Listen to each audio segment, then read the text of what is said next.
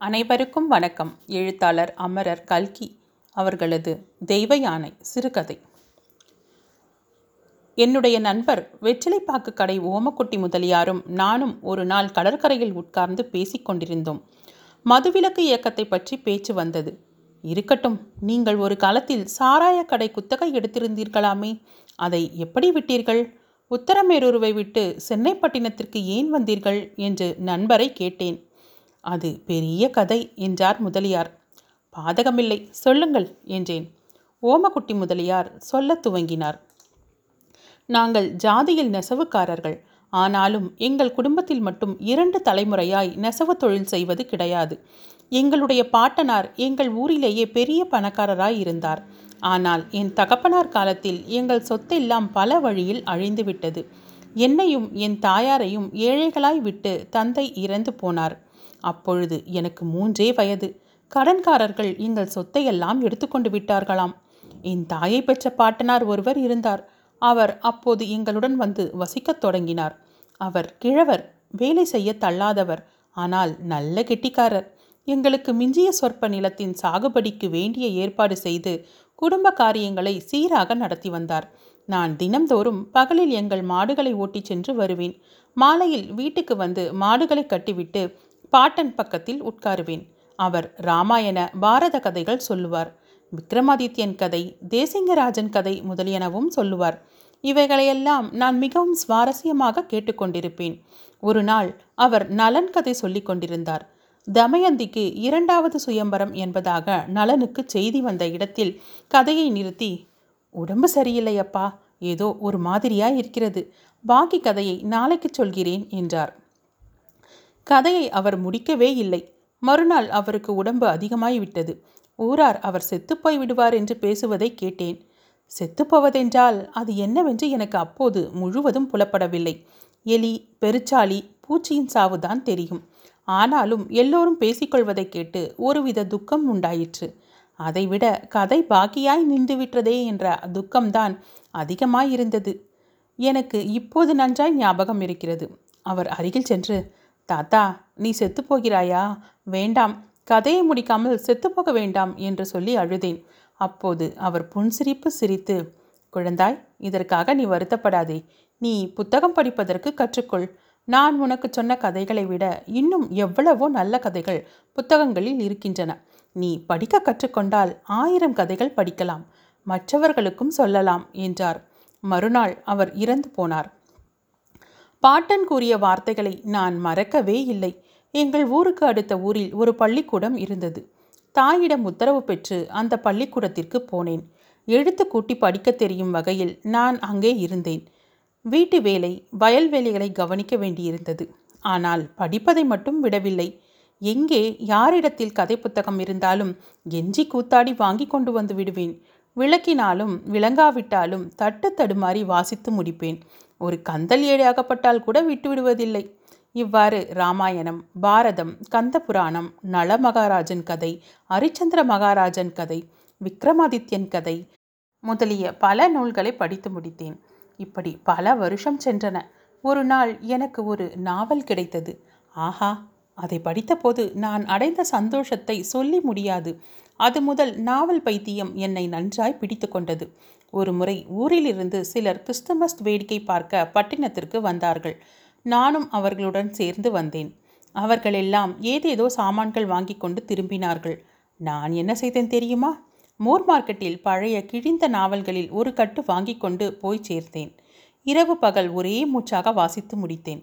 இப்பொழுது நினைத்தால் மிகவும் ஆச்சரியமாய் இருக்கிறது. குப்பைத் தொடியில் போடுவதற்கே தகுந்தவை என்று இப்போது நான் கருதும் நாவல்களை அப்போது எத்தனை ஆவலுடன் படித்தேன்? தெரியுமா? இருக்கட்டும். நீங்கள் என்னை கேலி செய்வதில்லை என்று உறுதி கூறினால்தான் இனிமேல் கதை சொல்வேன் என்றார் ஓமக்குட்டி முதலியார்.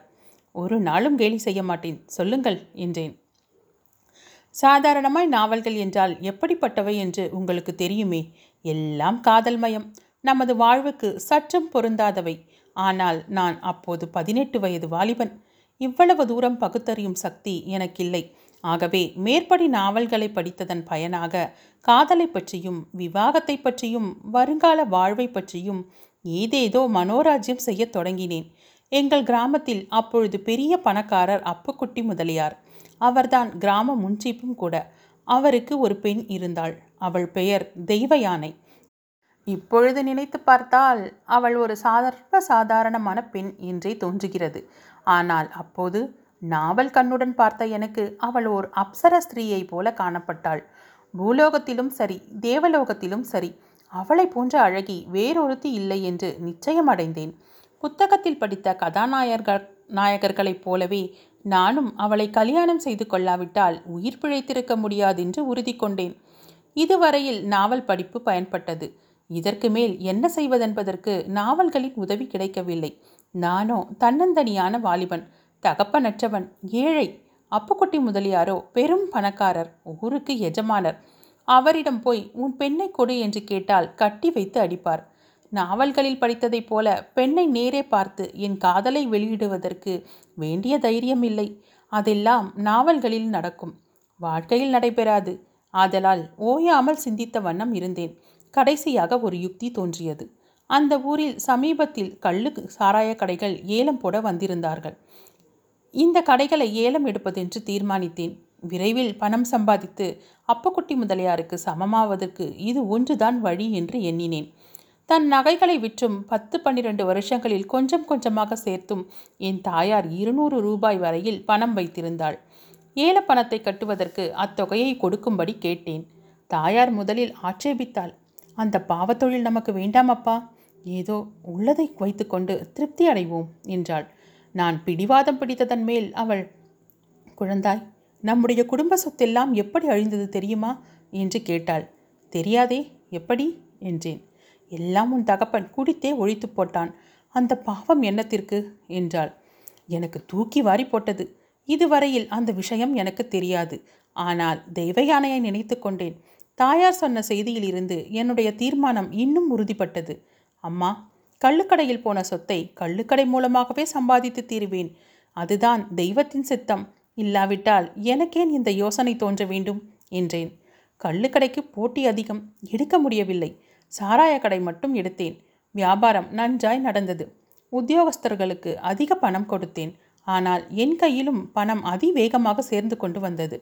அடுத்த வருஷம் கள்ளுக்கடை சாராயக்கடை இரண்டையும் எடுத்தேன்.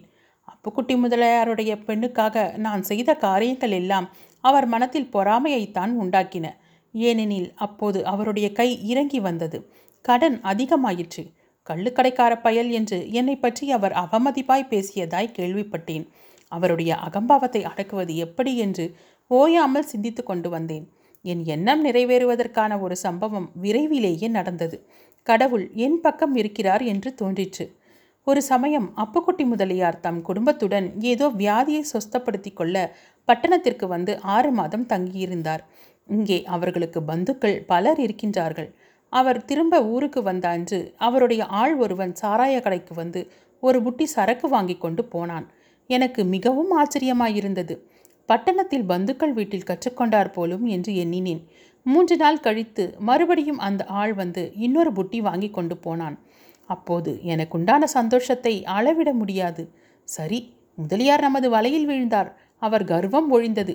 இந்த ஊரில் நம்மை தவிர கடன் கொடுப்பார் யாரும் இல்லை யானை நம்மை தப்பி எங்கே போகிறாள்? என்று இவ்வாறெல்லாம் ஆகாசை கோட்டை கட்டினேன்.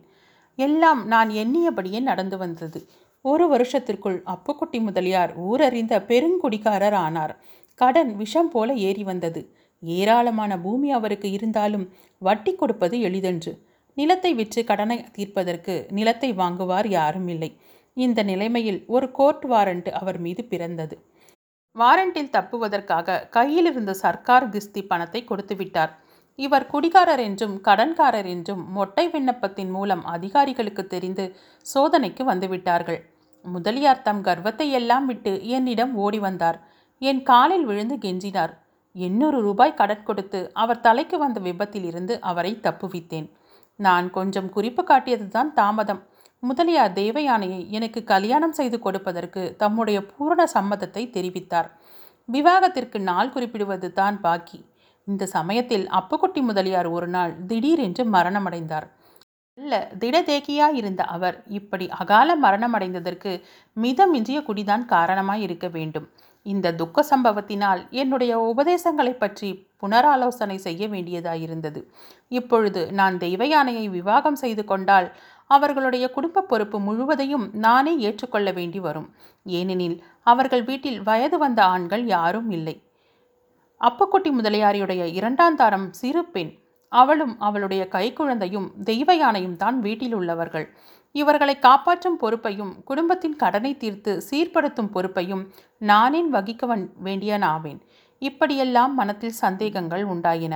ஆனாலும் முடிவில் தெய்வ யானையை மணந்துதான் தீர வேண்டும் என்று தீர்மானித்தேன். இப்போதெல்லாம் கள்ளு சாராய கடைக்கு நானே நேரில் போவதில்லை. சம்பள ஆள்கள் வைத்துவிட்டேன் அன்றாடம் சாயங்காலத்தில் மட்டும் சென்று கூடு முதல் தொகையை வாங்கி கொண்டு வருவேன்.